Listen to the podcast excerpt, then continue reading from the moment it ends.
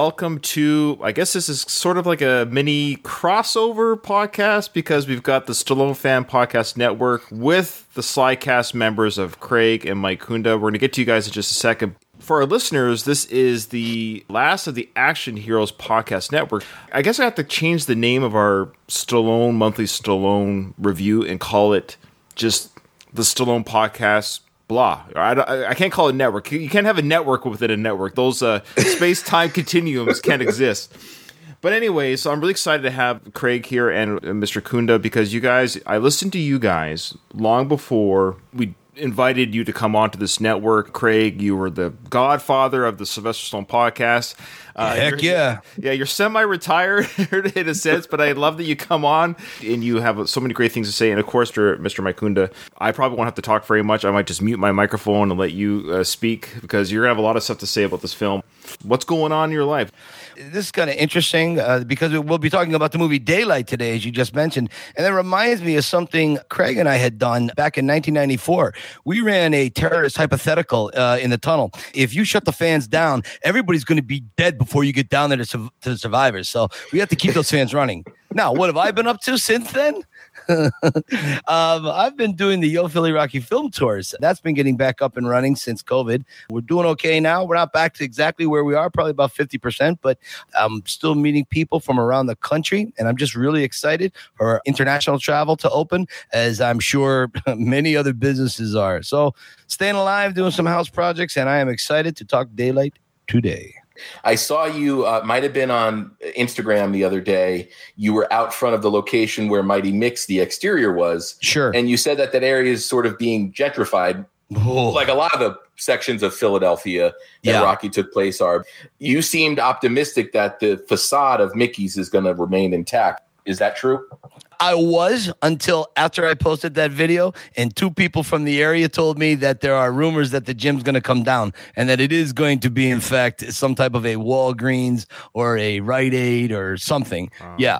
Rumors right now. I have no proof of this. It's, it's pretty remarkable, Mike. We're 45 years removed from Rocky. I guess what this yeah. coming November will be 45 years. Mm-hmm. It's amazing how much of those locations remain intact. I know we lost the tropical fish store, yeah, yeah. but it's, it's, still remarkable. I mean, I guess if you look at Rocky Five, which is 30 years at this point, there's right. still locations from that. You mentioned last Slycast that the fence, they finally replaced the fence at, yeah. at, uh, at junior school. It is pretty remarkable. Like, I mean, Las Vegas has no desire to embrace the past. I mean, we have really we have the Neon Museum that sort of salvages stuff after it's torn down.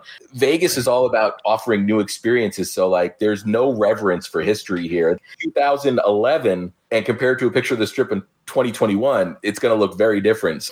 It's cool that so much of that rocky history remains and and I'd even think Mike that after stuff is modified or whatever, yeah. those locations are still there yeah, they are still there. The elevated train is still there, which is the street design is still there. So, and I do have ideas and concepts should these buildings come down. I'm going to be working with, when the time is right, with a local actors circle. I won't be doing acting, but I think I might hire people like a Paulie and an Adrian to oh, come cool. walking down the street. I have to give people something of value on these tours to charge what I charge. That's going to be a little tricky, but yeah, we'll see what happens. Hopefully, I won't have to do that.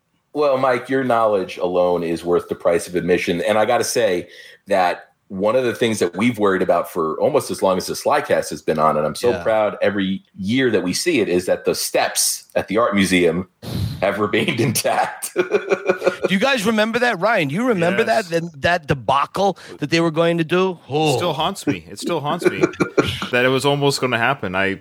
Yeah, speaking of the tour, because of COVID, I was actually only a six hour drive away for two years. And one of the reasons why I took the posting I did in Quebec was I was on my to do list was to go to Philly for the first time in my life, do the Rocky Tour with Mike, yeah, and all that stuff. And the uh, border closed everything down, and I wasn't allowed to do ah. uh, travel because of that. But it's still going to happen once restrictions are lifted and pleasure flights and pleasure boarding crossing is allowed. My yeah, wife yeah. just said, "You're just going to go by yourself on a plane." I'm going to go by myself. Well, then I'll fly back with you, and then you and I'll fly back with you, and then you and me will go to Hope. We'll climb the cliffs. Okay, we'll get like an M60, and we'll just run around the town with a bandana. Nothing's getting torn down in that area. It's all still there. All that mountainside, right? Yeah, so you could do a Rambo Well- tour there. We'll call our mutual friend Brian McKinney, who runs the tourism office up there, and we'll just have him take us around. We'll all wear bandanas and get on Kawasaki's and just drive. Oh, you're, you're going to be excited for my Rambo coverage when I start that. I That can't would be amazing. Okay. Well, today we are doing Daylight. This came out in 1996. We're all about the same in age. I know, Mike, you're a f- not Plus or minus five. Easy, easy. Yeah. No, it's nothing bad. Like I'm 46 Fif- this year. Uh, I turned oh. 46 this year. Craig, you're. I'll be 53. there you go. What? Yeah, I'm 46. I turned 46 10 days ago. You guys are still handsome, though. Oh, Look at you. no, Hey, no. You still no wrinkles. You know. Well, my lighting's low, Mike. Uh, I'm going to take a guess here. And, Mike, I'm predicting that you saw daylight opening night. Of course. I did. you kidding? Ryan, how old would you have been, Ryan? Well, we were 20, 21 when this came out, 20 or 21. okay. So I definitely saw it in the theaters. I've seen every Sly Yeah. movie in the theaters that has been in the theaters since, Sweet. well, since Rocky 3 was my first theater experience with Stallone. Nice, nice, nice, nice. So I've seen everything that I can. Every time a Stallone film comes out and it's in the theater, I see it. Now, of course, we know there's been Right. releases where the theater didn't happen. And uh, our hero, Mr. Stallone, was straight to video for a little while there, boys and girls. And yeah, We're getting was. dangerously close to that time. close. We're very close. First, let's talk about the director of this film of Daylight. It's uh, so it came out 21. It had a budget of 80 million dollars and money well spent, but 20 million of that went to Sly. And director, by the way, is Rob Cohen, who went on to do the first Fast and the Furious before he got Me Too'd. The one thing I got to say is watching this movie, and I just watched it right before we sat down here. Yeah. Sly is worth every penny of that because watching that movie and watching a movie that was really made at the end of the practical effects era Mm. and saying Mhm. the amount of time that Sly had to spend in the water and dealing with uncomfortable situations. There's a lot of actors that won't put up with that and Right. won't put themselves in situations like that. You have Sly who made Cliffhanger, which I'm sure was a very, very uncomfortable movie. And then a couple of years later, he's back in it doing Daylight, which I, I can't imagine was an easy movie for him to make. That's a good point. Yeah, yeah, fair point. To Ryan's, I guess, ultimate point here, you know, the 20 million, if you can command that, okay, we know St- Stallone isn't curing cancer. If they're willing to pay you this, that's because you have that drawing capability to put asses in the seats, as it were. One reason why Stallone did agree to act in this movie was to help him overcome his fear of confined spaces. He did the same thing for Cliffhanger to help him overcome his fear of heights. I only All wish right. that Stallone would accept the script to help overcome his fear of good writing. There you go. He also has a fear of podcast. So maybe if he gets over, there you go, right? He'll come on and do something with you. So the film was sixty million dollars towards making the film. It was paying the directors, the cast, and everything. They did a great job with the miniature models, the special effects from ILM. They came in and helped out. They had blue screen. So this is this was that weird time between practical effects mixed with new special effects were new. Uh, CGI wasn't quite there, but it was sort of there. We're only three years away from The Matrix. But it actually works in Daylight's favor because if you watch like CGI movies from 2003 to 2005, ones that just relied on this on the computer and not on practical effects, they age much more poorly than this film has aged because it used practical effects. It actually holds up better. My one practical effect argument here is watch the scene with the rats. And if this movie was made today, you'd have 85 million effing rats scurrying around, not moving like rats move. This movie, you saw those rats, you saw the actors responding to those rats, and you mm-hmm. felt it. I agree. It never ever gets better than the actual real on-set acting. I'm not a fan of computer graphics. Yes, they have their place. The cantina scene in Star Wars is far greater than anything that came in any other Star Wars movies after with Ewan McGregor or whatever. My favorite special effect in Daylight was the rolling uh, flame when it first starts, that ball of flame that takes everything out. You see that, and then go watch what Expendables is it where they take Wesley Snipes Third. Three. Third, three. Okay, so yeah, I've only seen that twice. When the little, uh, yeah, I know. I think it might be the only Sly film I've seen more than you. really, Expendables three. Well, once with the podcast, I think I've probably seen it three times. Honestly, three times for sure.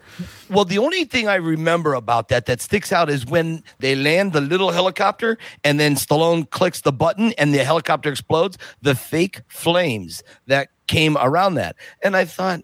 You couldn't blow up a helicopter. It's the Expendables. It's old school action, guys. I mean, I love Sly and everything. He's what he does, but that scene with the realness, you could just tell. So whatever they did in the in the uh, daylight was brilliant to me. I was going to throw a disclaimer right here. The reason why I have to throw this overall statement about this film is because it's going to leak into everything I talk about regarding the film. When it comes to disaster flicks, I don't like these movies. It doesn't matter if it's Schwarzenegger, Stallone, Christian Bale. I don't care Right. who's acting in this film. Why I- not though? I- why? Two types of movies I don't really enjoy: disaster movies and beast movies. King Kong Godzilla, you don't like that? Or Jurassic Park is a great example of Okay, I have to go. Goodbye. this is bullshit. Jurassic Park's amazing. What are you talking about? It's boring. I don't. You're get, boring. Well, probably, but nobody's paying to see me.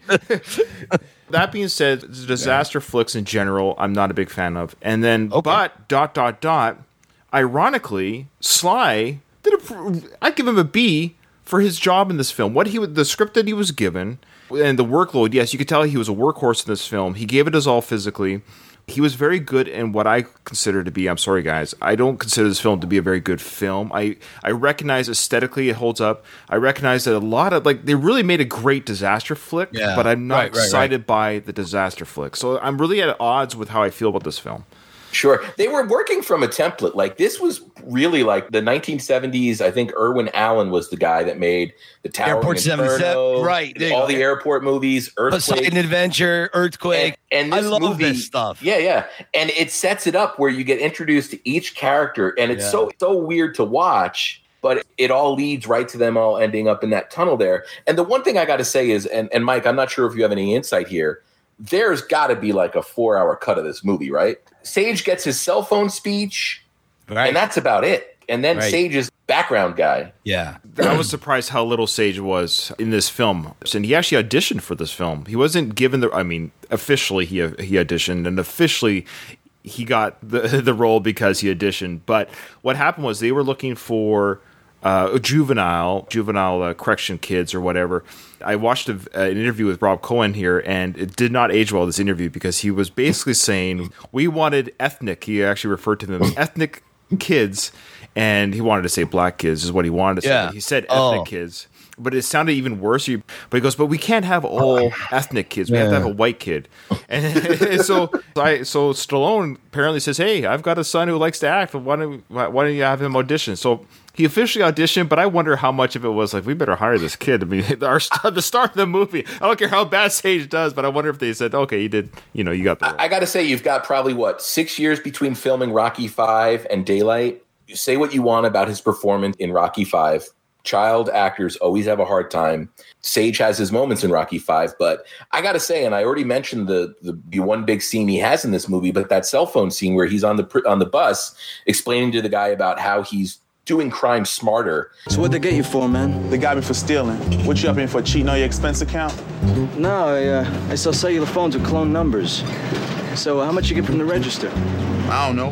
100, 200? Yeah, you use a gun? No, I use my looks. Of course I use a gun. What you think? Well, listen, I sell five to ten phones a week for $500 a piece. I don't use a gun. Can you multiply? I ain't stupid, man. I know my math, all right? If you so smart, why are you up in here? Well, I guess I shouldn't have bought that BMW for cash, huh? was a really, really good scene. It made me sad because obviously Sage isn't with us anymore, but also that he had a, a real gift and he had a, a talent. In his case, I don't think talent skipped a generation when it came to the acting ability that him and his father both have. Sage Stallone was not the problem with Rocky Five. Okay, he did fine in that movie. Actually, he I think did I think he did really well. Yeah. I agree. He did. And Sage was uh, phenomenal with older schlocky horror movies and so on. That's really what he loved. But yeah, Yeah, no, good- Grindhouse good- releasing. Yeah, yeah. Exactly, exactly. No, good points. So good points. Can't mention Sage without mentioning the time that I was in a hotel gift shop at a horror convention, and Sage was there, and I watched great. Sage buy a big cup, I a love single uh, Reese's big cup, which I'm sure his dad would be irate if he saw it happening. Oh, probably. I don't think. I don't think he lets his daughters eat food. Okay. Sage was 20 years old when this film was made because he's actually our age. Me, uh, Craig, and I, he's our age. Okay. Yeah, if he was still alive today, of course. Uh, rest in peace. So Sage was 20 in this film. They didn't say his age, and I think we're led to believe they were juvenile. But he, you know, asking for Ashley's phone number there, she was playing a 14 year old. So I don't know if we were led to believe this because Sage looked 20. He didn't look mm-hmm. like he was 15. Everybody on that bus looked like they were old enough to go to general population prison. They were convicts, so convicts don't follow the rules. I, I think it was supposed to be a cute little moment where Sage's character was like, "Hey, you know, if we get out of this, can I call you?" Seriously, what do you uh, We're from Maryland. Maryland. Maryland's nice. Listen, if we don't die in here, I was wondering if maybe I could give you a call.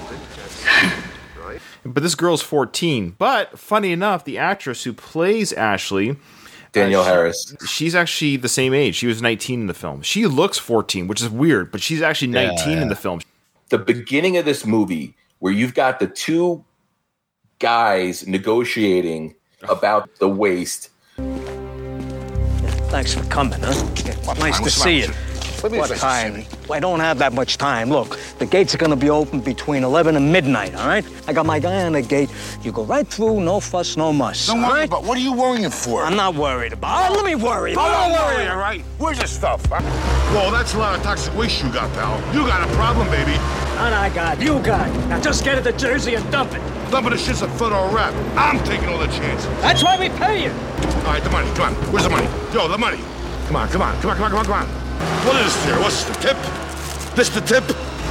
You deal with the EPA. See what it costs. Just make sure you're there by 11. Did the PA direct that scene? Did they have a script? It felt like those two bozos were improvising. There was no director that cared about how their line reads were. It was atrocious. I can't imagine that Sly watched that and said, You know who that guy was, right? "No." The big guy. The big guy. Give me the give me the money already. Come on, give me the money. Yeah, Yeah, that's Sylvester Stallone's one of his best friends for life. Tony Munafo. That explains That was it. one of his bodyguards and That best friends. He's in Nighthawks. He's the bartender in Nighthawks. Okay. When Sly and Billy Dee Williams go and they say Wulfgar, and he shows them, and they're playing Brown Sugar by the Stones. Yeah, yeah. and so he's in everything. He's in the Rockies. He's in everything. Yeah, but that's and he's Uh, not an actor, but It, you know. it was atrocious. and Ryan, I know we talked about Backtrace a couple months ago, and Mike, I'm sure you've seen Backtrace. They- Stop right there. I'm not even. I don't even see it. Say that b word in my house. What a horrible, horrible movie. you loved it. That we can all agree on. But that opening Whoa. scene made the acting in Backtrace actually look Wow. like Laurence Olivier. Yeah. And I'm a big Loudon Swain fan. All right, I loved Vision Quest, but not this. I mean, oh, Well, thankfully, we're talking about Daylight. thank God. talking about Stallone's living his life of luxury while they're doing the filming in Rome. Sometimes I just question just people Yeah. in general. I know we're I know there's celebrities and getting the 20 million, I don't argue that. Yeah, This probably was the last film he got that kind of money, I think. I don't think he got that kind of money again on films uh, because Right. Cop Land was 97. We know that he took the actor wage so he could have a good a film sure, wanted. of course, of course. So, but that being said, he stayed at the Excelsior Hotel, which cost the studio thirty six hundred dollars a night for three months. That was three hundred and ninety four thousand dollars was spent on his lodgings. How, how often do you think he was in his room for? Four hours a night? I get that he's a celebrity or anyone. This is, goes for any Joe Blow celebrity or Jane Doe celebrity. Even if I was a celebrity, I would feel sick in my stomach knowing that the company was paying four thousand dollars a night for my bed. I'm like, you don't have to do that. Like I, I just say you wouldn't give the caterer a raise. I don't know. Like Okay. I, I, that's just me. Maybe I'm Now, here's my counter. Sure, counter me. this is a positive counter. I don't disagree with you. Okay. I don't.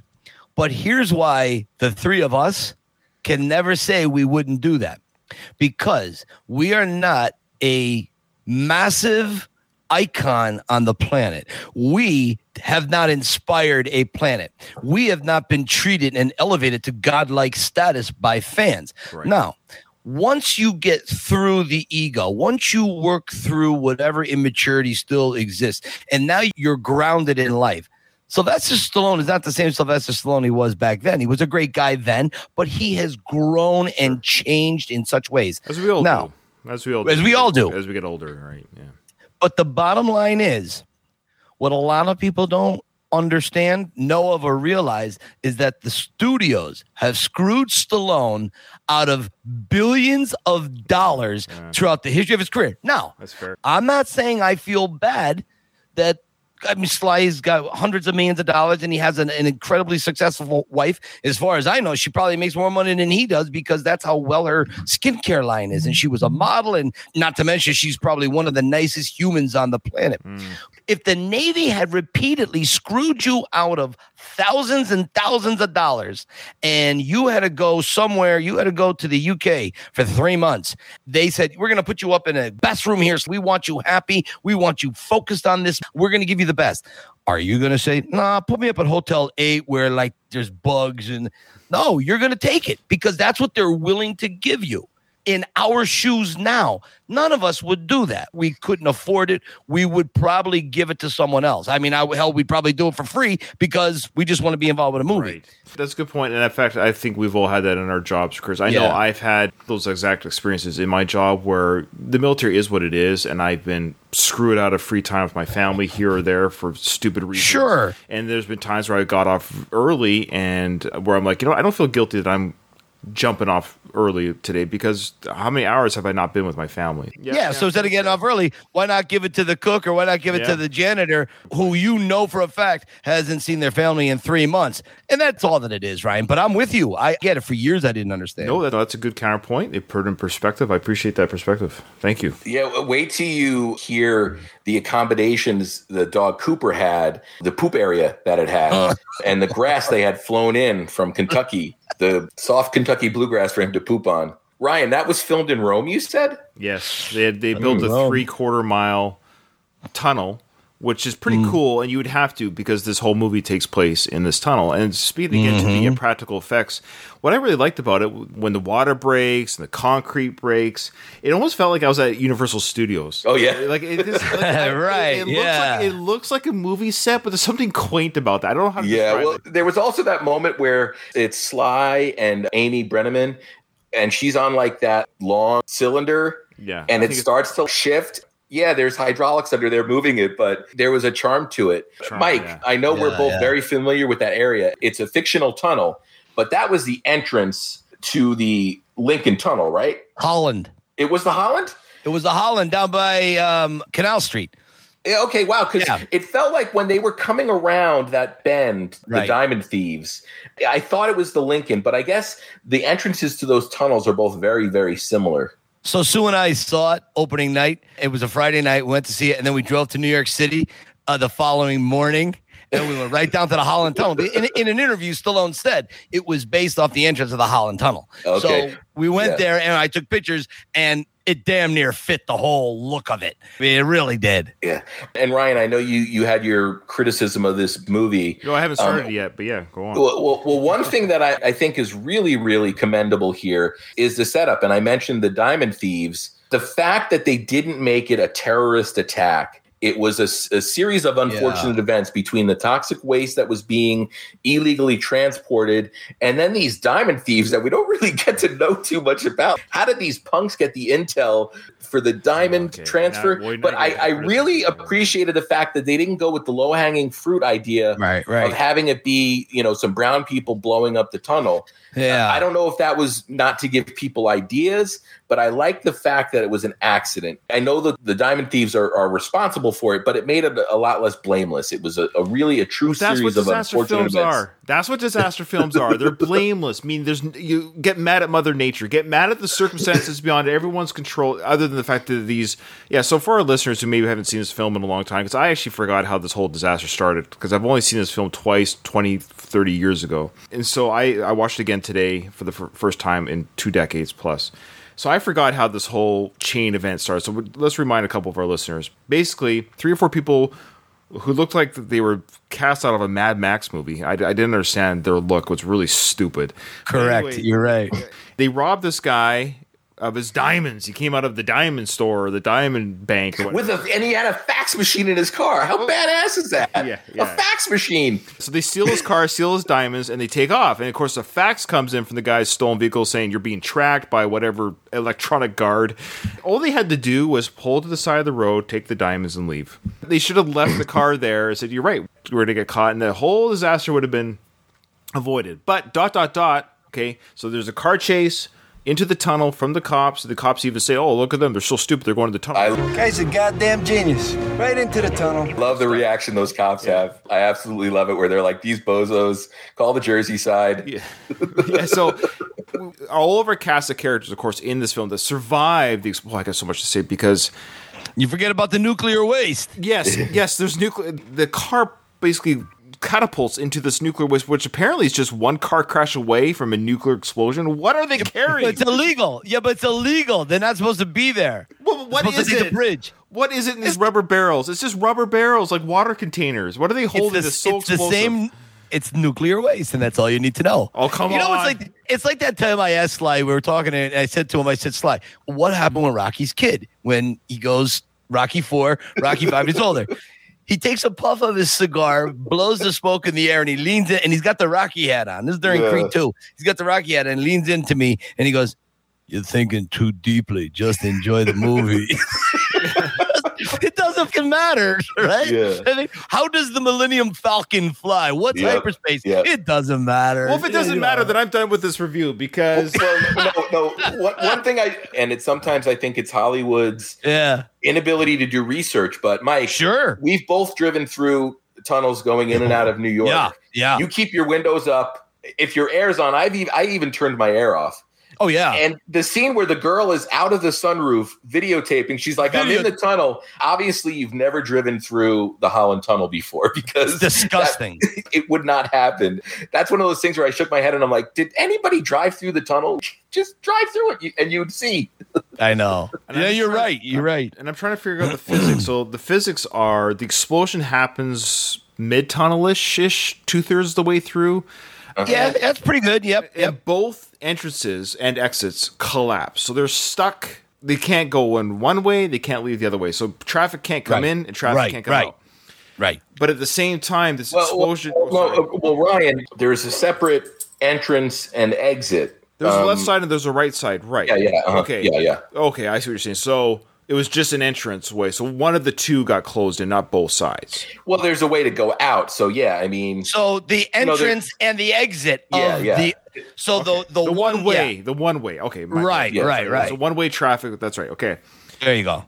Okay, let me go back. So when the explosion happened and the chaos, which was pretty cool to watch, ripped through the tunnel, it, it killed everyone but those people. It didn't even dawn on me until the end. Like, oh, the only survivors we have are these, you know, mishmash of characters that we saw before the, you know, before the disaster. We see them in their their place of work. We see them leaving their house. We see the so we get a little bit of a backstory of these, kind of like you would uh, on an episode of Lost. You get the backstory of these characters, and they're all in this disaster together. And it didn't dawn on me. It's like, oh, we have quite the casualty count. It was never really said we have 10 survivors, but we have 150 to 200 deaths. It was never really quite said. And I think, had they said somewhere, a character, someone just said, holy crap, everyone is dead but us. Mm-hmm. Nobody says that. Nobody just says for one second. No, Dipper says it. What did he say? Dipper goes, "They're- everybody's sorry, dead. Dipper, Don't- sorry, so sorry. Yeah, Rocky gets his revenge on Dipper, leaves him to die in the water, taking his locker. Remember when uh, I don't remember. not Ray, Roy Nord. Stallone talks to him and he, he says to Stan Shaw's character, George, he says, um, Did you go down there? He goes, Yeah, I, I just went down there. There's nothing down there. Everyone's dead. And they couldn't go towards the Manhattan end because it was going to flood first. So they had to go past the flooding because they had to go to the Jersey side because the Jersey side is higher than the Manhattan side. They knew they were all, everybody was already dead. I guess 'Cause I- George, I- George I- went through. Okay, so he did say the words "everyone's dead." I guess it just Yeah. it would have been better had they just written to the fact like I can't believe we survived. Something to the effect of like because we survived when everyone else has died, we've really got to get our heads together. Everyone needs to get through this together. Now, they did band together. One of the things I hate in disaster films, in this film in particular, is everyone is angry and yelling. And I know you're under stress, you can digress. My mom always said, when you're under stress, you can digress. So they're under stress. And what was cool was Stallone's character, he was calm and cool the whole time. He never got angry. He really kept his cool. And I really liked that character right. choice that he was calm, that he was the expert and people were throwing crap at him all the time. It's like, uh, you know, your last mission, whatever, you're a disgraced EMT guy, and now you're a cab driver. Is that a Rhinestone reference that he's a cab driver? Are we led to believe he's? I, I think it was more of a derogatory thing. Yeah, I, you're you're the cab you're driver. cab driver. Yeah, I always wonder how do cab Ryan, drivers feel about that demotion? Like this guy used to be yeah. saving lives, now he's just a stupid old cab driver. Anyway, and, and you're glossing over one of the greatest names in Sly oh, character history, Kit Latura. Come on, I love how his name is named after the things that he carries. I carry my kit. We should again say for the listeners. So Stallone's character Kit he used to be uh, whatever they were called, emergency services or whatever it was, two years previous, and they were doing a real like saving thing, and one of the crew's brothers got killed on a decision that yeah, he Nick, made. Nick Tortelli's brother got killed. And so he got fired or he left out of disgrace. How'd you get fired? Okay. okay. Long story, I wouldn't worry about it. She said she read you got people killed. She's right. She mentioned it was a building collapse in the South Bronx. No, she's. Mentioned we were the first ones on the scene. No. And then some of the guys said, forget it. They're probably dead anyway. I read the part where I said that we were going in. I mentioned that I was wrong. Hmm? Jay gas main blew on the way out. Three men died. My friend's brother was one of them. She mentioned the press, the inquiry, the funerals. Well, you're a writer. You can fill out the rest, can't you? I'm confused. Is it his he was, fault? He was fired, right? Somebody's got to take. Somebody's yeah, always got to take the fall. Somebody's got to take the fall. They, there was a court case. The actor he played Nick Tortelli on Cheers, Carla's husband. Yes. Yeah, Dan um, Dan that's it. Yeah, yeah, yeah. He didn't tell the full truth on the stand, and it became very personal because his it was his brother, like Ryan said, that got killed by accident, and Stallone took the fall, and now he's a cab driver. That's what I want to say. So it wasn't really anything he truly did. He was kind of right. He was thrown under was, the bus. He was in charge. Okay. All right, so yeah. he took the hit. He's cab driving. He's got the skills. So this place, this tunnel, has like a team big enough to run CTU for 24. Like, what's going on here? Is that is that a real thing? Do these tunnels have that kind of crew inside of some sort of command center? Yeah, and now especially since 9/11, it's mm-hmm. gotten even bigger. But don't forget, there's a lot of tunnels in New York, and there's the bridges. Yes, we saw the cameras that were still working only in the one tunnel and there was a, a, bunch of monitors. But this is a command center in new york city that they have. So this is watching all the tunnels. Everything. They're watching everything. Okay, command okay. post yeah. To me like it was just this was the command center for this one tunnel. It yeah, didn't even occur yeah. to me this was a command center for cctv for basically for all of that area. I don't know what it cost in 96 when Mike and his wife went to go go see it, but when I left Jersey and moved out here to Vegas, I think the toll to get into the Lincoln Tunnel and the Holland Tunnel from the Jersey end was $16 I believe when I left. Whoa. I don't know what it is now. It was $6 when we went. It was like 650 okay. or something. It's like 20 some bucks now to get in. You're better off taking the train. I know because then you got to deal with parking too when you get in the city. okay, so they're trapped. The survivors are we've got uh, Viggo Mortensen playing Roy Nord. There's got to be more to that character because he was useless. They set him up as this billionaire entrepreneur. And there's really no payoff for his character. His, his character basically shows that you can't go up the way that he wanted to go up he was going to spelunk his way up or whatever. There's got to be deleted scenes with the Viggo Mortensen character because there's no reason for him. I took him as, if to put it in today's terms, as if TikTok was back then, he would have, Roy Nord would have been an influencer.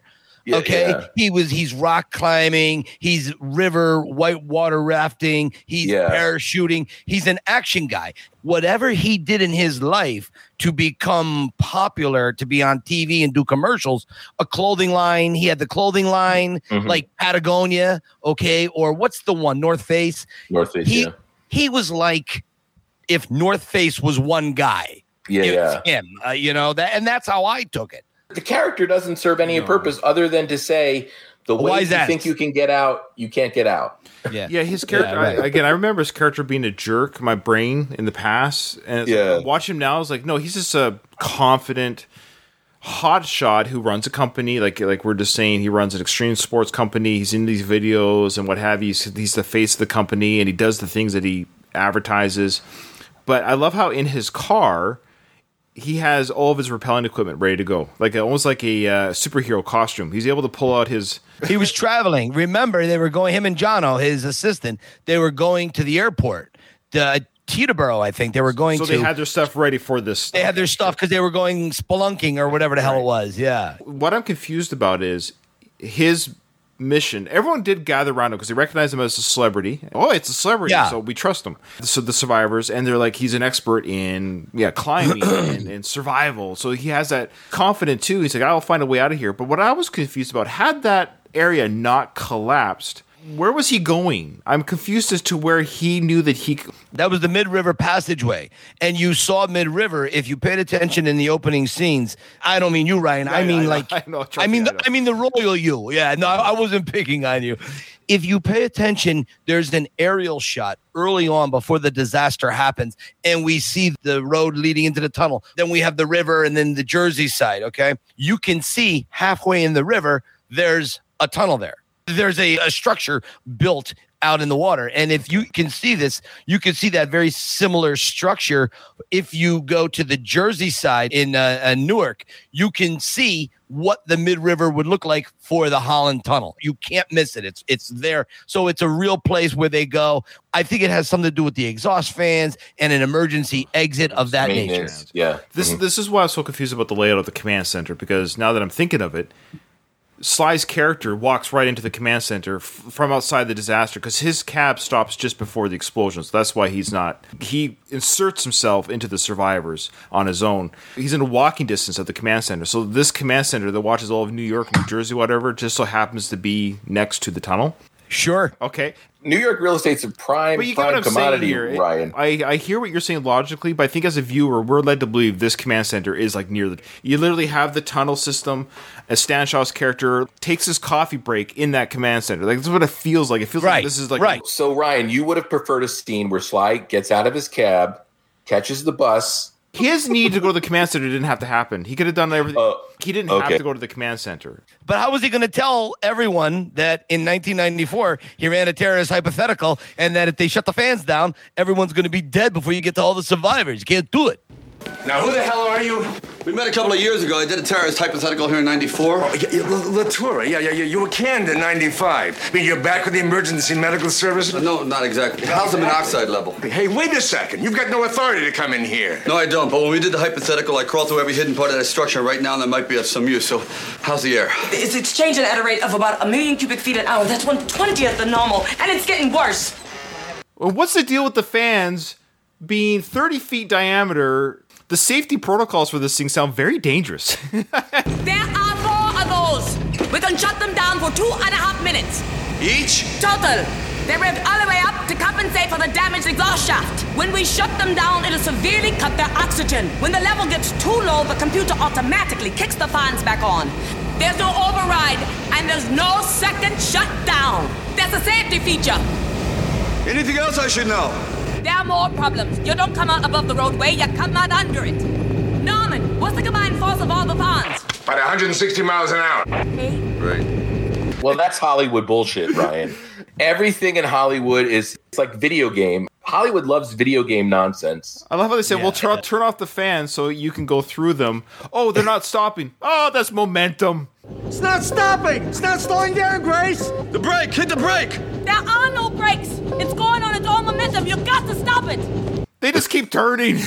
Like, What's the point of having them on? So you don't need to run all this energy? Are you just telling me we just spin the fans and we just get them going and then we turn? o- Why don't they turn them off every two hours? Just keep them spinning if they keep spinning anyways. It didn't make sense to me that they don't stop spinning even with the power off. So why did we have this whole discussion about the power coming off? They got to fill two hours. I don't think Ryan had a Snickers before he watched this movie. Getting a little bit of uh, machete here. well, this is the problem I have with disaster films is it's the same thing. The group of characters, the dynamics they have. Some people start off with friction, and then they mend their ways by the end, and then people die, and usually it's the jerks that die. Maybe one person, like the Stan Shaw character, will die, the one that we feel bad about. We know that they're going to get out of it. No disaster film just ends with them, unless you watch, uh, what's that one, uh, Ravenous or whatever, the one where they eat each other, uh, Mhm. the one on the airplane in the Alps. That's the one disaster film I like because they ate each other. Good. You're dead, and you're eating each Well, other. Clo- Cloverfield kind of has that bumming end. But you, know, know, yeah, I, I kind of everybody like dies. those. I, that Cloverfield is actually one that I kind of enjoy because it wasn't a, a happy ending. Like, oh, people died and the creature kind of won. I kind of enjoyed that because that's the surprise. But in, in this film, I, w- what Amy Brenneman's character and Stallone walk out, we're led to believe they might hook up at later. No, it's not exciting to watch people run in water and jump away from a fireball. And again, I feel like I'm watching the Universal Studios Indiana Jones play mm-hmm. out on the screen. See, I, I normally get on board with your criticisms here, but I think your bias is really, really showing here. I told you that was my umbrella. Yeah, yeah. And I recognize that it's a well done film. It really is. It's actually filmed well. It's actually edited well. The score's pretty good. The people that were acting, I think if I was a director, I would have told them tone down your grief. I yeah. feel, I, would- they were crying every time somebody mm-hmm. died that they know for 10 minutes.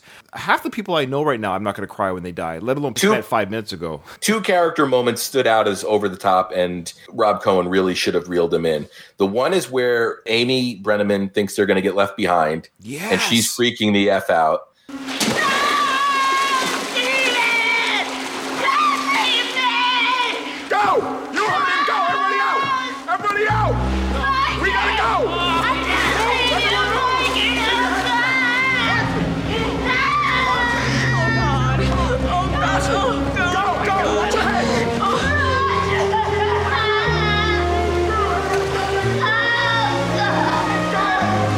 Weird character And- choice. And the other one is pretty much any scene where the couple with the dog, where that wife is freaking out. And I can argue, yes, people when they freak out. I've never been in that situation. Who knows? Maybe I'm going to act like those people. Like I've never been stuck in a tunnel, dead bodies around me. I understand trauma can really affect people. I understand that. In the vein that the movie was in, it was weird that Amy Brenneman's I forget her name, sorry, that her character was like just flipping her lid. These people were going to be saved. Hey. You were trying to help Sly's character out of the water. It's okay. It didn't work. You fell in with them. Okay. Now these Yeah, people, yeah. these people, you want you want them to stick around and be crushed? Let them go. And she was really like, I wouldn't leave you. Why are you leaving me? It was a really weird, angry. To use like a professional wrestling analogy, Ryan, in professional wrestling, the bad guy's supposed to get heat, right? He's supposed to mm-hmm. have the crowd hate him, but then they have something called X Pac heat, which is you're no longer getting anger from the fans for the right reason. Mm. And I felt in this movie, those scenes, they got to the point where you were getting X Pac heat on them, where they became annoying and uncomfortable. The Amy Brenneman thing, I almost turned the volume down. I was like, I'm going to wait till she's done freaking out because it really was uncomfortable. Daylight's not the movie that's supposed to make you uncomfortable. This isn't Schindler's List where you're supposed to feel like shit. It's Daylight. Or those moments, they got too real. For, for example, when Stallone leaves the guy uh, behind on the uh, raft. Yeah. It's- My neck's broken, isn't it? Hey, you find the room? Yeah, it's um, this through this underwater passage. It's very difficult. I, I think that it was a little bit of luck. We could. First, I don't know what to think. I do. You just have to leave me. No, no. Yeah. They've done us too. Make it. Not with a broken yes, neck. George. I just need some time to figure it out. Just some time. Take the bracelet for me. Please. It's in my pocket. My, my right pocket. Don't Quit on me. Take it. Don't quit on me. Take the bracelet. No. Take it! Please. Please give me that. Give me that much respect. It's just so much I wish I'd done. I never had me a, a nice car. Never had the kids. I finally meet a woman I love. I didn't even get the chance to tell her that I love her. You think she she she knows? Oh, yeah. You think so? Oh, she knows. Sure, she knows. That's good. Get them to daylight. Don't let them die in this place. Here? Tell them I'm gone. You've done all you could do. You know it, and I know it. I'm very sorry. That scene was wonderfully played. Sly didn't overact it. His delivery was perfect. except for kissing Dipper on the forehead a little bit. I was like, well, Well, that'll. but what I'm saying is that shows two actors that really understand how to play a scene. Yeah. Yeah, Stan Um, Shaw's a good guy. I would say Amy Brenneman is the equivalent in this movie to Tommy Morrison in Rocky Five. No, But- I forgot how annoying her character was. I think Yeah. she, she was almost acting like she has some sort of like Rain Man quality to her. She was all, she was like rocking back and forth at one point. You know, Yeah. She was acting kind of like neurotic. Yeah, like a even crazier Woody Allen type character. It was too Yeah, yeah, yeah. too neurotic and crazy. The scene where she saved the juvie kids from the uh, turnover prison bus. Uh, yeah. Turn off the and she- power. turn off the power. And she, that was a bad scene. She's she, I'm like, I'm, I'm like really scared, you know. What about him? Yo, that boy having a crack attack. You might as well leave him alone. Come on, help me. Yo, help yourself, lady. Look, I'm telling you. No, I'm telling you, we are not leaving him here. Okay, uh, uh, what's your name? Mikey. I'm like. I'm like. Like scared, okay? I know, I know, Mikey, I'm scared too, but, but, but I feel so much better if you were out here with me. No, no, no, no, no, no, no. Okay, okay, uh, hey, Mikey. Okay, uh, uh, hey, hey, Mikey. You think we're pretty? Yeah, so? So, wouldn't you rather be out there with a couple pretty girls than in here trapped by yourself? okay. Oh, shit. Hey, yo, Mikey! We are all scared. Now get your crack sucking skinny ass out that window! Now! Okay! Okay! okay. Okay. You gotta get noisy with these kids. Hey, hey, you, Mikey, I'm I'm a. You think I'm pretty, right? yeah, I guess. Wouldn't you rather be outside with me and a bunch of pretty girls than in here in this bus? Yeah, like I don't know. Horrible. yeah, horrible. Horrible. You should have said Any, anything. It anything. hor- would've been it was- yeah, and then she wrestles that l- cable. She's like swinging on it. She's holding it with her sneakers because it's rubber. I'm with and then there's no payoff for it because it hits the ground and nothing happens. no, they shut out the power. They shut out the power just in time. I think was what we were led to believe. Cut the power. Yeah. Did- no, did they cut? The, I didn't think they cut the power. Yeah, they Did- do oh, because did- George is talking in the camera. Yeah, he goes, "How am I going to say? How am I going to get her to stop the pu- cut the power?" So he Yeah. goes, "Cut the power," Yeah. and then he points, "Cut the power." I thought that. I, Do you notice his his earring game? He had two earrings. Yes. He had the stud and the hoop. Like he couldn't decide. Like normally you decide, am I going to do the stud or am I going to do the hoop? He was like, screw it, I'm doing both. We should mention that yes, Stan Shaw has already been hit. We've already referred to him as Dipper, but the, Stan Shaw, the actor in this film, who plays the uh, tunnel security guard, policeman, or whatever. Yeah. he was Dipper in the Rocky film. Who said, you know, I dig your locker, man. I wondered, does Sly and Stan talk about Rocky during that film? Did they say anything? I always wondered, did actors do this at all? Does Stan say, hey, man? Does Stan say to Sly, hey, I dig having the Rocky footage, man? Well, Sly didn't know Stan had it. Yeah, I promise you, Sly didn't know that Stan had it.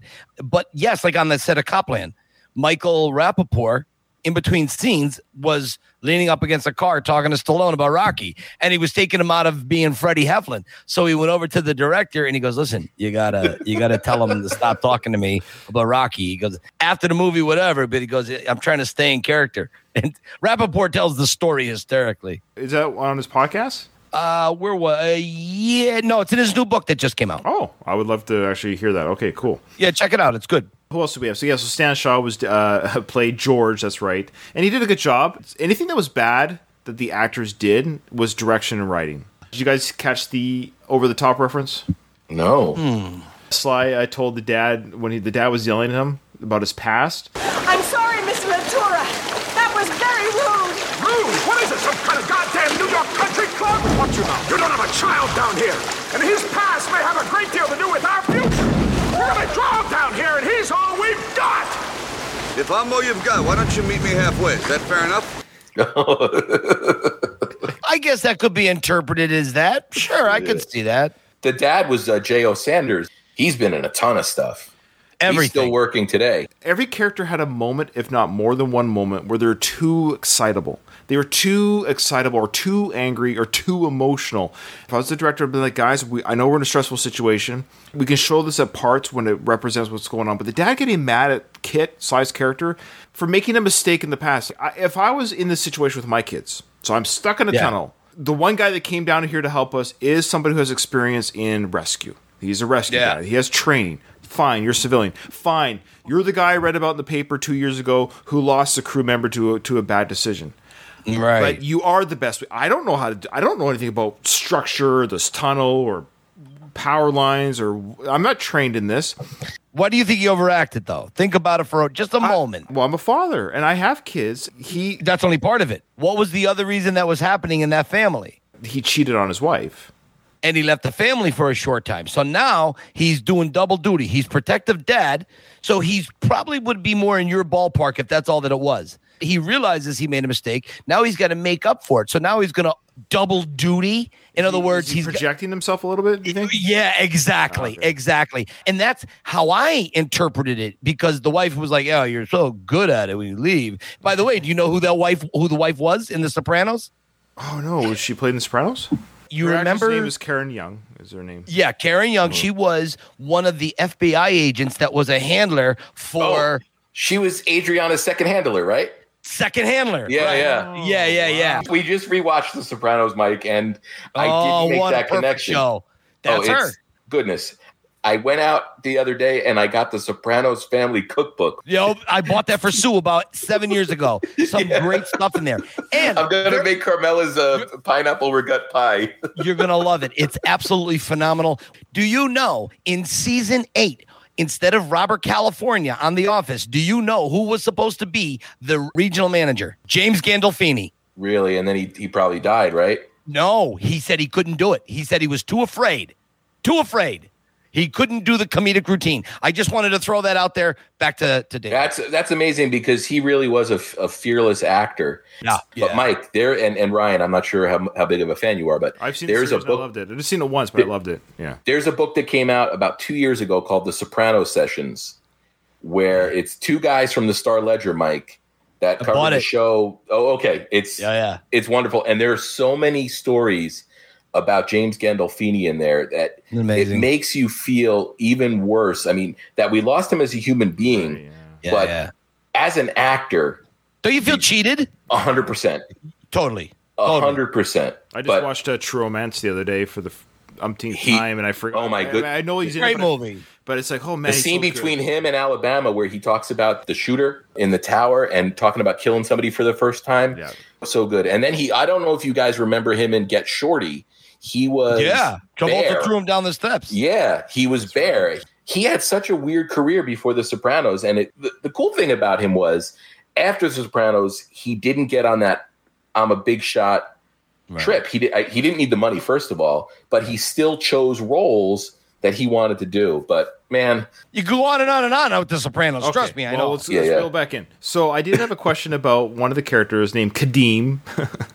he was the young juvenile hoodlum who was arrested for armed robbery. He was the big guy. He was a big. he got a couple hundred Yeah. bucks out of the register. Yeah, he's like six five or something, just towering Big over dude. Sly. Ray Nord, when he went up to go up, and Sly and Sage were together, and they're like, "Hey, we got to." Their characters were together. And they're like, "Hey, we got to get out of this place. Is going to collapse." And they're like, "Hey, keep going, keep going."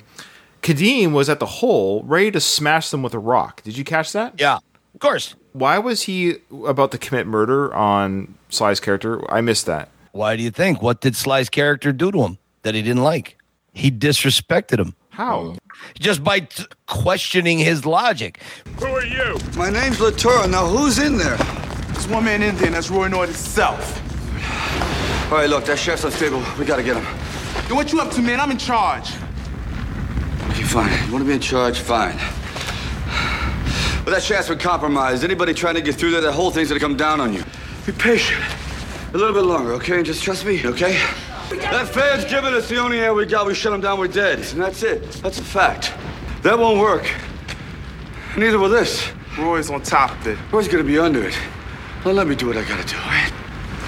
Roy Nord himself is in there. You know, he can't go in there. He, he- we got to get him out. He's going to get hurt. He goes, no, I, Roy Nord told me not to let anybody in there. He goes, "Oh, you can't go in there. And he goes, all right, fine. You don't want me to go in there? Fine. We won't go in there. And then Dipper comes over because he starts getting rough, puts him in a choke lock, and then Stallone just hi- hightails it in. He got away from him. And as a punk, he was like, how dare you question my authority as no one?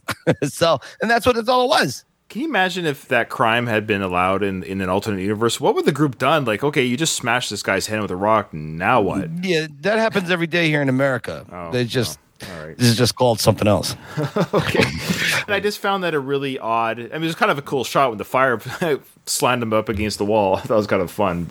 All right, so let's talk about Sly's action sequences. So he had a few. This at the end of the day, he's still an action star. He's about fifty years old in this film. Is that right? Yeah. Yeah. So he looked great. Peak Sly looked really good. Between the ages of 40 and 50, wasted years.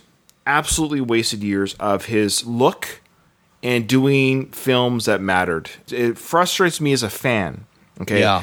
Originally, Nicolas Cage was wanted for this film by Rob Cohen, and we talked about bankability. And at the time, ironically, in '96, Nicolas Cage wasn't the big draw, minus Con Air Face Off, which was coming. But even before that, Yeah. he wasn't quite the big draw. So Stallone was a bigger name. He still is a bigger name, really. At the end of the day, Sly's a huge name in the world. I, I kind of wish Sly decided, you know what? I'm going to do these Cop Land movies. I'm going to do these mafia movies because he had this age and look and toughness and square jaw, and he looked nice, like thin in the face in this film too.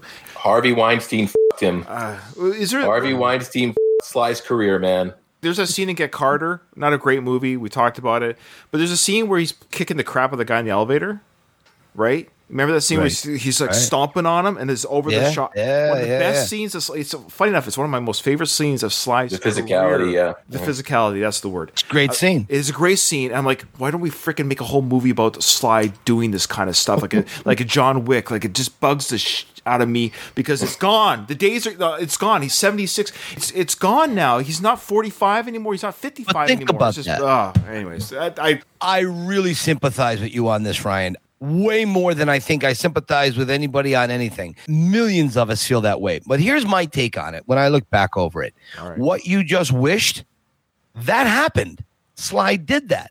He did it with the Rockies and the Rambos. But the problem is everything is cyclical, right? Bell bottoms, disco, everything has a term.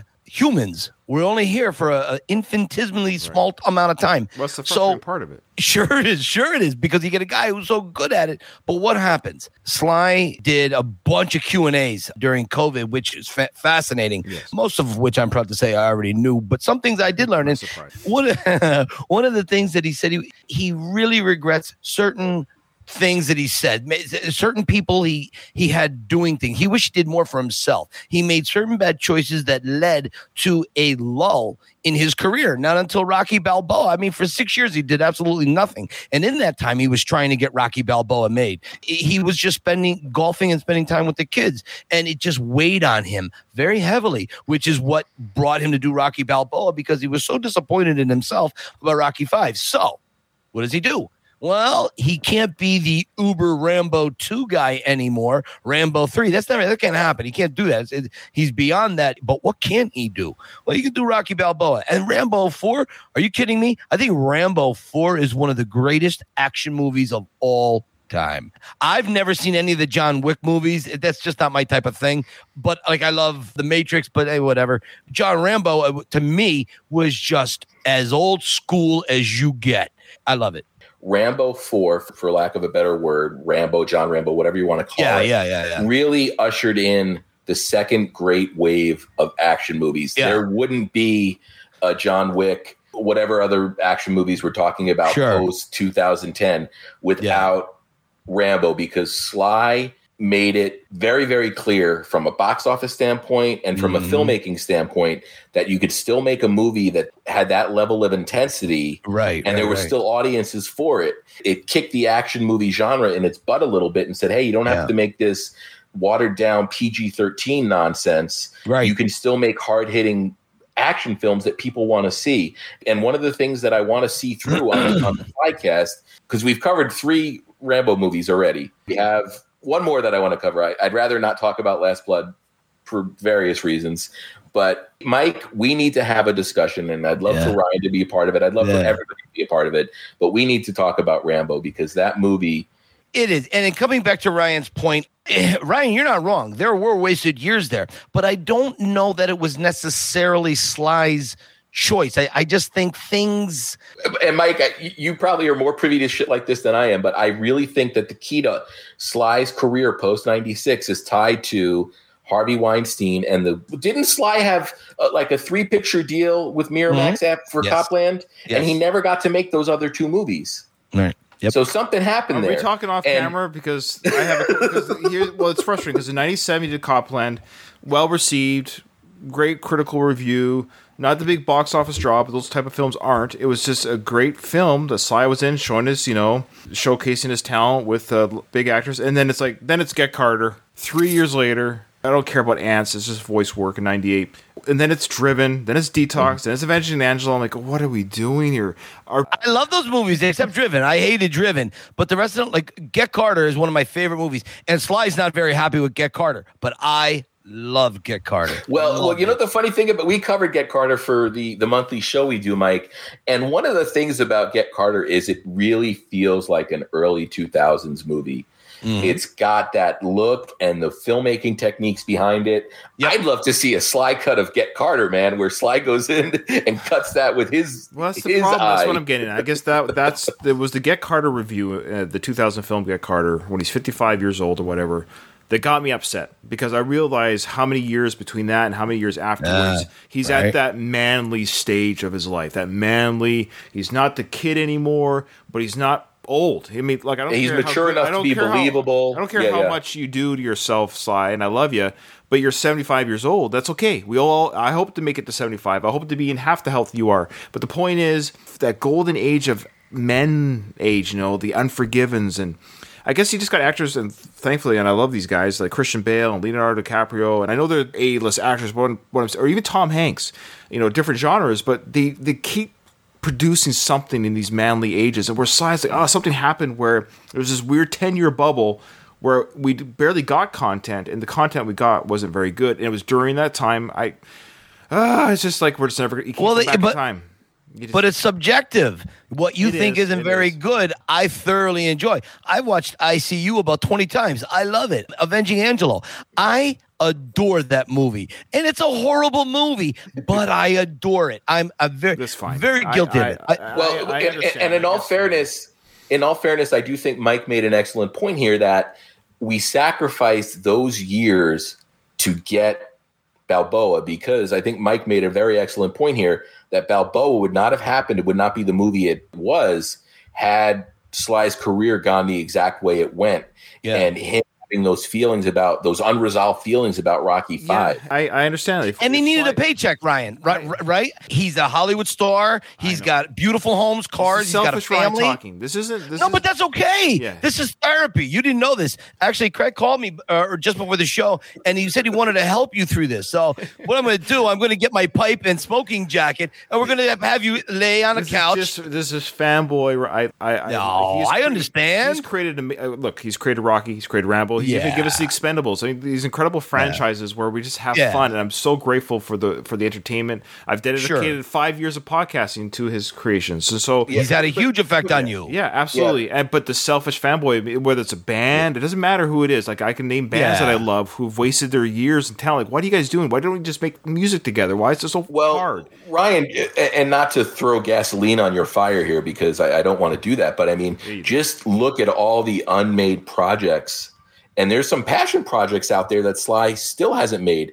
Imagine his Poe movie if he was able to actually play Edgar Allan Poe, Yeah, now which I hope he directs it. can't happen now. But I mean, Right. that was a movie he wanted to make for for years. For I mean, he wrote that script around Rocky, didn't he? Uh, before Mike? Rocky, before Yeah. Rocky, and and also remember, guys, the best the writers could come up with was escape plan for Arnold and Sly. Are you telling me in the eighties they couldn't come up with a skit for Sly and Arnold? Arnold even confirmed this. He said Sly and I were willing to waive our fees. We would take points on the back end. We wanted to. He goes. He goes. That there was just horrible scripts. They we just weird. they, they were so the worst. So the writing wasn't there at that time. And You it, know it what? isn't- it's it's there now, right? And now they're older, Yeah. and well, now they got to be a little. But more you know what the problem is? And Any idea that you need, put the three of us right now in a room with some Mountain Dew and some Doritos. Lock Sure. the door on Friday, open it on Sunday. We're going to have a kick-ass idea. Yeah, and it's, I agree. It's, it's frustrating that Hollywood gets in its own way so many times, and, Ego. and just yeah. It does. It does. But then you have a, a movie where watch uh, Daylight and you sit back.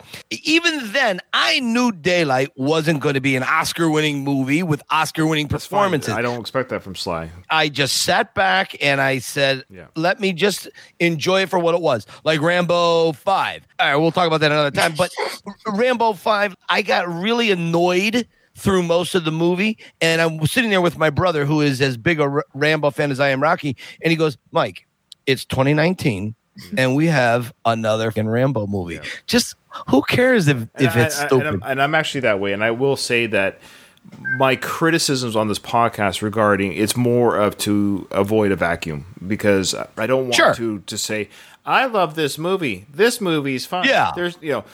No, I understand I- that. I- and I love Sly. And point, I fair I- point, fair and I- point. And I see everything that he does, and I enjoy everything he does. I enjoyed watching Daylight. Here's the thing: I enjoyed watching Daylight, but I have a lot to say about it as a film. It's kind of one of those we've done this before. I think uh another this falls into the victory category yeah. there's nothing bad about this film. It's not bad enough to be funny bad, like Backtrace or or Yeah, uh, right. Escape Plan Two, Escape to Hades or whatever. it's that's so bad and garbagey that it's just so much fun to destroy. Where Yeah. this one is like, no, it's a serviceable film. Great, Yeah. sure. Right. He uh, and, and Sly was actually he was good in it. He was a solid disaster film Yeah. performance. He fought the elements and he got the guys out and he did the physicality work that you would do in a film like this. It was him. Yeah. A couple stuntmen you saw with the HD, you can see them now. But for the most part, he's hanging on there in the mud. He's covered in Yeah. mud. Yeah. He's, he's uh, and I forgot how much water was in this film. I actually forgot. There's a lot of water. In Yeah, this yeah, film. yeah.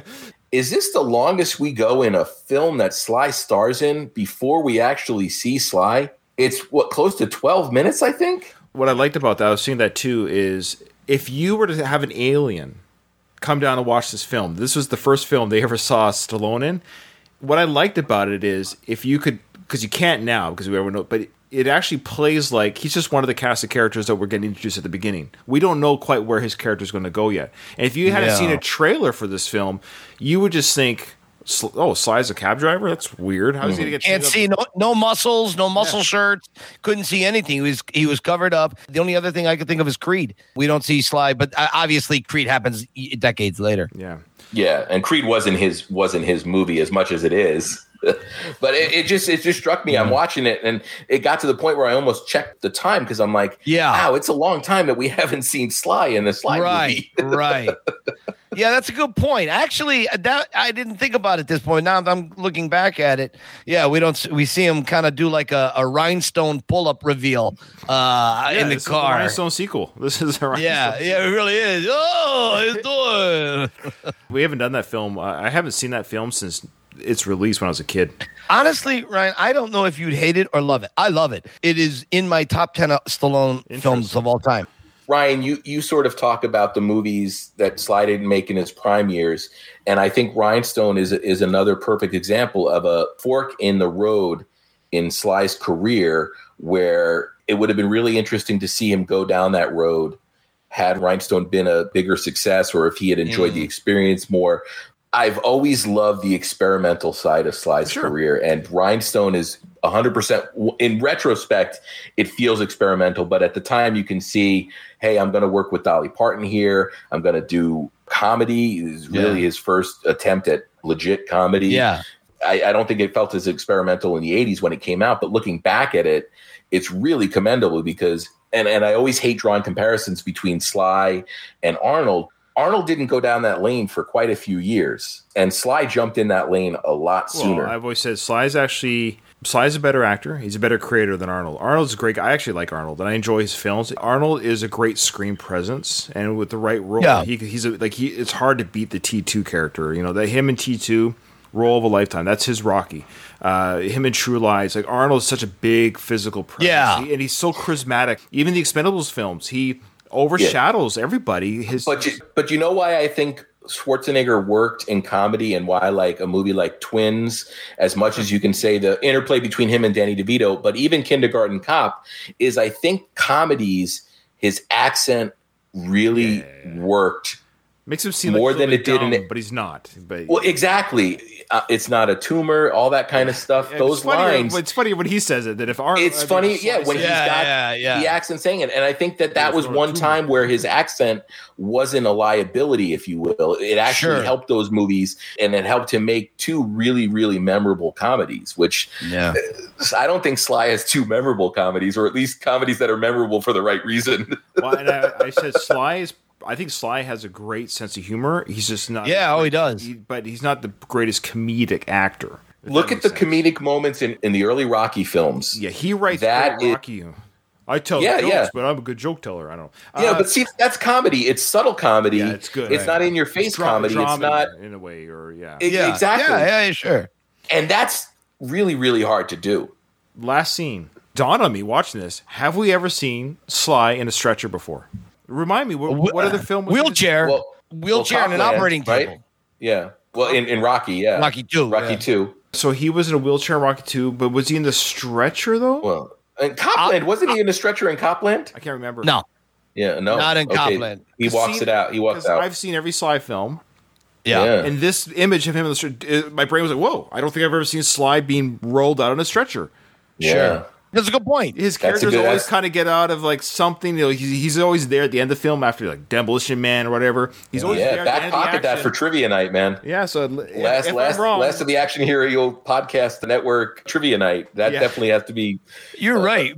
My wife goes and we're watching it, and Sue says they just pulled him out of the river, and his hair is dry, and he's on this. Uh, his shirt Hair. collar was dry, right? Yeah, it's like what's going on here? yeah, you, you know, Amy was dry too. I guess time had passed, but yeah, sure, sure. Hey, did you notice they gave him the blanket that said "Chief"? Wasn't that adorable? Yeah, mm. exactly. Okay. Well, see, true love prevails. Yeah. Well, I, that's all I have to say about this film.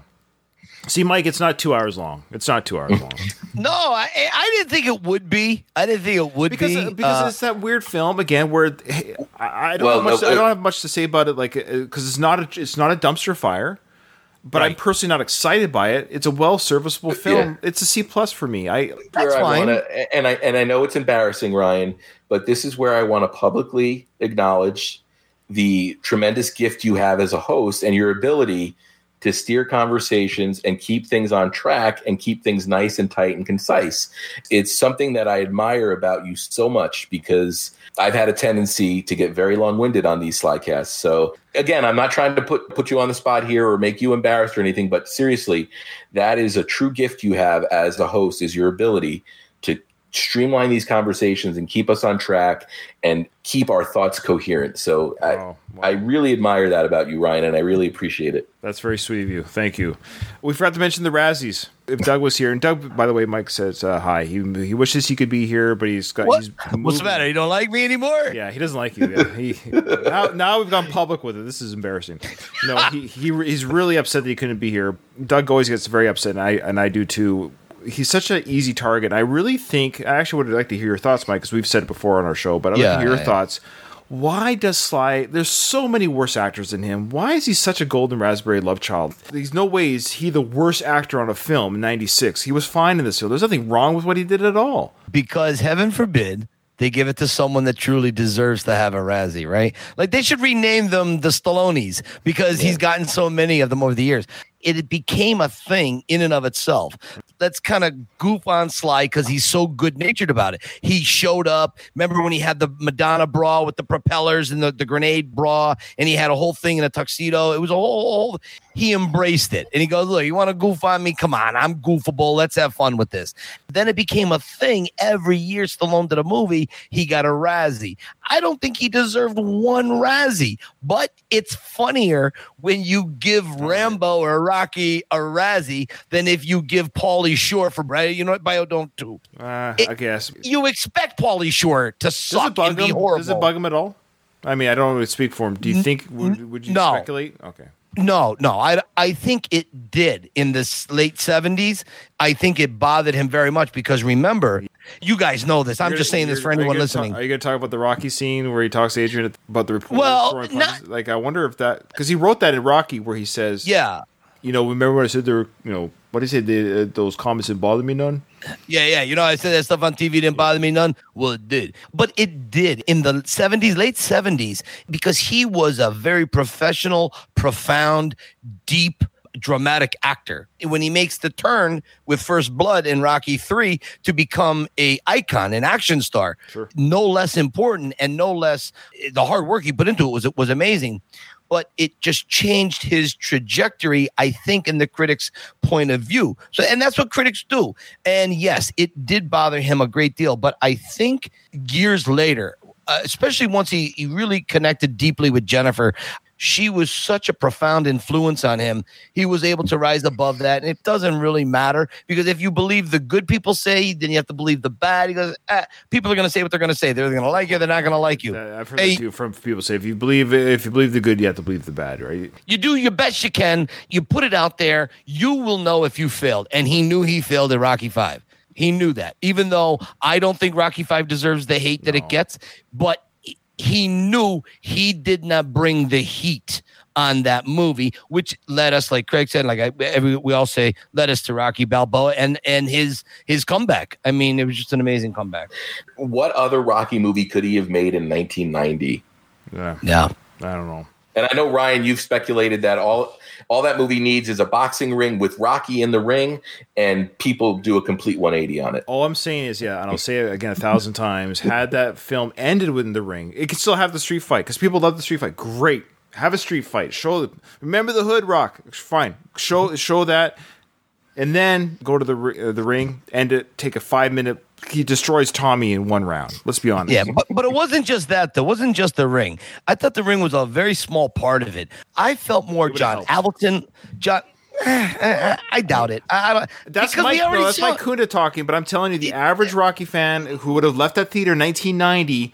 I, I not was 15. I was 15 years old when I left that theater, and I admit, as a 15 year old, because I remember the trailers that came out, they kind of teased that it might be in the ring. They even teased it in the trailer because they knew people like me would be so disappointed. I remember sitting in the movie thinking, okay, there's only 20 minutes left. I don't think they're going to the. I went to that the first time viewing, not knowing. Yeah, that yeah. I, I was still hopeful my first time. So when I left, I can't believe they didn't finish in the ring. So maybe I'm alone in that, but I wouldn't say you're alone in it, but the the only thing I can say in, in my justification is why I say it this way. What do I know about Rocky? I just take thousands of people every year on tours, and I ask them these questions, and the response that they give me, and this is from eight to eighty, and they tell me it wasn't that he wasn't boxing in the ring. Yes, some people absolutely preferred him to be in the ring versus the street. I personally like the street because we saw it four times in the ring. He was retired. So how's he going to fight if he's retired? He, he couldn't fight. He, c- couldn't be in the ring. John Avildsen was not on his game. I don't think Sly was. Tommy Morrison, maybe he was a nice guy. He was a good boxer, but he was a horrible choice, I feel, for Tommy Gunn. I don't think uh, Sage was an issue. I thought Sage was one of the better parts of Rocky Five. Sage's earring cannot ever be forgiven.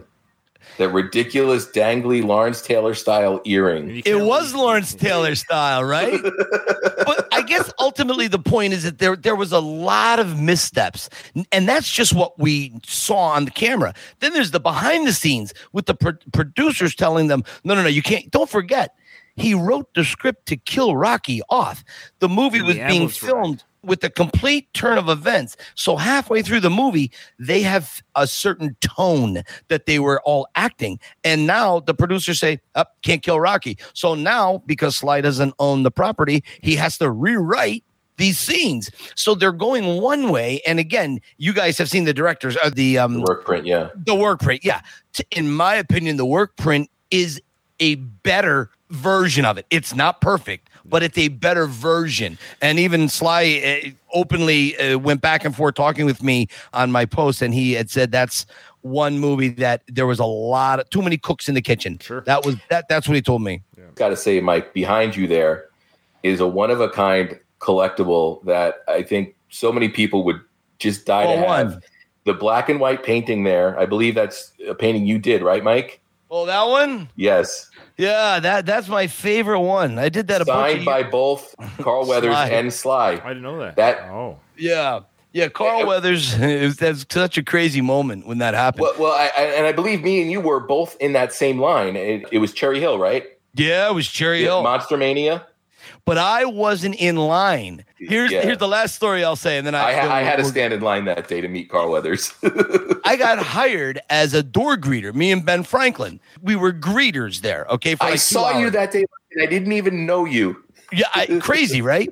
So my dad and my agent came with me, my manager. So when we're all done, the owners, uh, the people that were running the, the Chiller Theater, they come up to me and they go, "Hey, Carl is in a room off to his side by himself." He goes, "There's like 500 Rocky fans in there, and there's a line." He goes, "Would you go in and just as Rocky go up to him and just welcome him?" You know? And I go, "Will Carl know?" And he goes, "Don't worry, Carl will be good with it." I'm like, "Okay." so whatever they were charging, I, I didn't have to pay. So me and my dad and, and my manager, we go in and I brought this painting with me. I had it in the car on the hope I was going to pay to go see Carl because I wanted this signed painting. I, and I never pay for anyone's signature, but I already had Sly's signature and I thought this is my only opportunity. So I, it's my one rule I broke about paying to get signatures.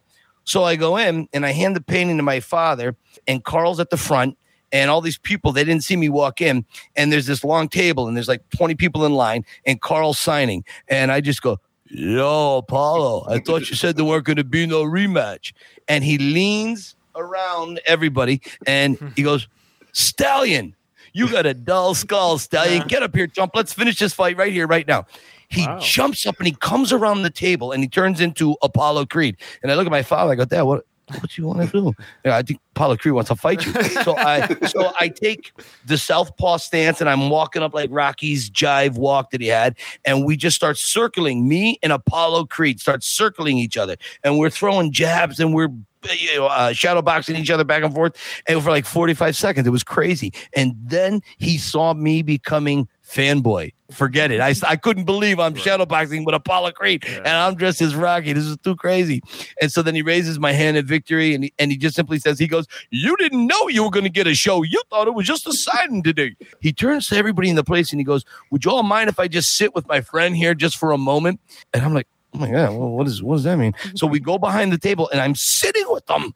And the first thing he says to me he goes, "Does Sly know about you?" I go, "Yeah, yeah." You know, and Sly and I weren't tight back then like we are now. And so he goes, he goes, "Man, this is incredible." So I gave him a copy of my book, and I was going to have him sign Apollo Creed, "Eye of the Tiger," Ca- Carl Weathers, and he goes.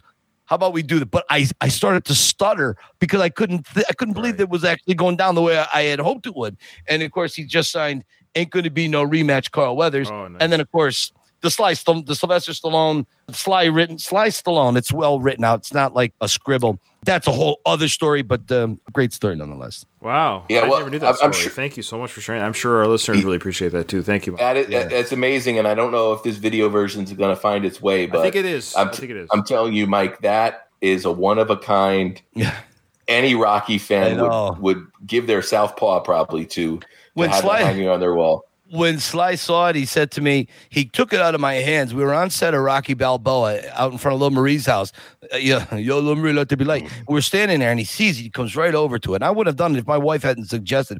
So he comes over, he sees, it, he goes, Oh my God. He goes, Did you do that? I go, Yeah. And he goes, May I hold it? So he takes it out of my hands and he begins to touch it. He begins to caress it, and you can mm. feel the raised lines of the paint. And I'm like, holy shit, this is crazy. And I have about 60 people around me in Kensington. They're all smoking dope and drinking wine, like they're out, but they were well behaved. And so they're all cradled around us.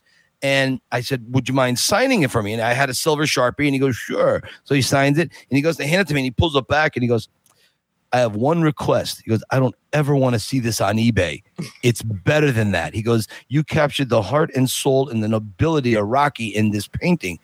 It's like Moses coming off the mountain, okay, with the Ten Commandments. And when he hands it back to me, and I'm just looking at him and I'm looking at the painting, and he goes, We good? And then we took a quick picture together, and, and he goes, We good? And I go, Yeah, we're good. So then I had to walk to my car, which was like four blocks away, and I'm crying. I, I I'm very I'm I got very emotional. I'm I, holy Christ, I can't believe this happened. I painted this painting. I didn't think it was all that good, and Stallone loved it. And you know, I talked to my wife and my father, and it was just uh, it was just crazy. That's beautiful. actually, that was the painting. That's the reason Sly and I kind of became friends. Three months later, I got invited to his 60th birthday dinner at the Victor Cafe. This painting came up. This is how he remembered me because of this painting.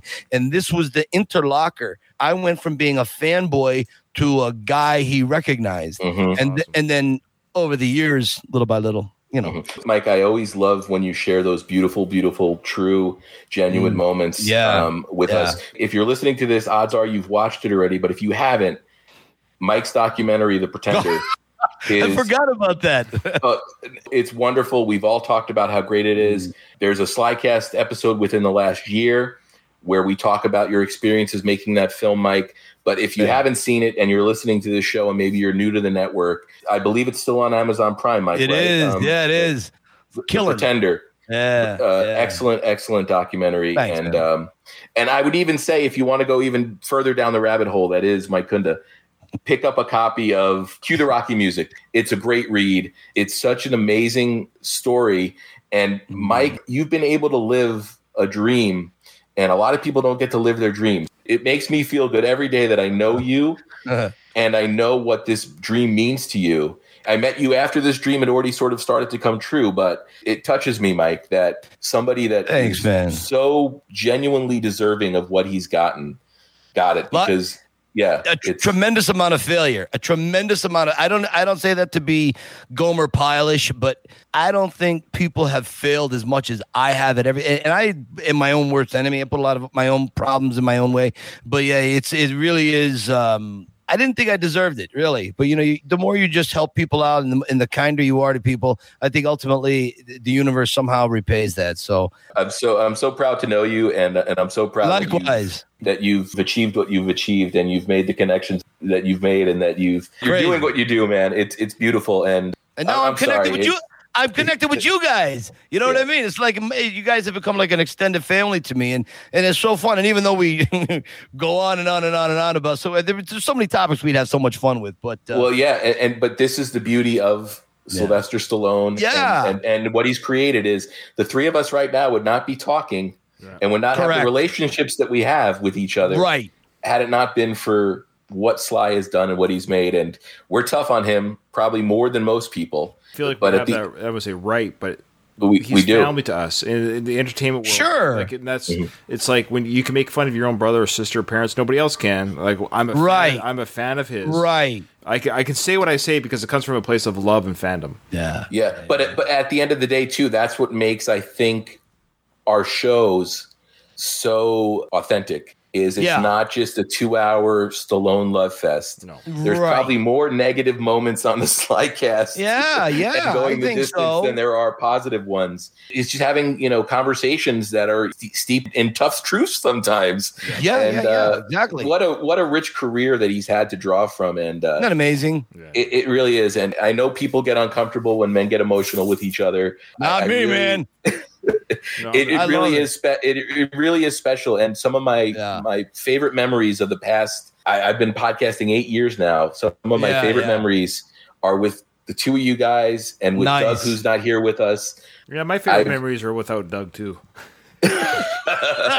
no, but serious, you can't imagine the amount of times I've hung up the, the Skype call or the Zoom call or the Google Yeah, call. yeah, yeah. And I almost don't want to hang up today, and that's why I keep drawing things out. And I Every minute that. that goes by, Craig, is another ten minutes of me editing. Come on. I know, I know, but I I genuinely love spending time with you guys, and it, Yeah, it, man, I'm there it- too. it- it's always a highlight for me. I hope that this discussion didn't go too off the rails. It's fine. And, I've, I've uh, already decided on a title. It's going to be a Daylight movie review with a lot of Stallone talk, which is great. That's why people listen to the show. Don't worry. It- Unfortunately, when you get me and, and Mike together, I knew that was going um, to happen, and I think this is the right film to have it happen on. Quite frankly, so that's fine. Yeah, yeah, Yeah, beautiful. I, I think it balanced the issues that Ryan had with maybe our uh, acceptance of it being a little uh, like, oh, daylight, come on, what are you doing? Uh, I think it was a good balance. I do. I agree. I agree. All right, so I think we've plugged ourselves very well. Uh, I don't think anyone really knows, uh, doesn't know where we are or who we are. So we'll just leave it at that. thanks so, Mike. Uh, thanks so, Mike. Thanks so much, Mike, for uh, for coming on, and we hope to have you on again. Uh, Thanks, guys. Looking forward to it. because uh, you had a well, obviously a level of knowledge, insight, storytelling, heart that um, we just don't have. So we, we appreciate that. It's, it's a treat for us and a treat for our listeners. So thank you so much. And Craig, as always, Thanks, you're awesome. And uh, this is Ryan, and we're signing off. Till next time. I love you guys. Love you right back, brothers.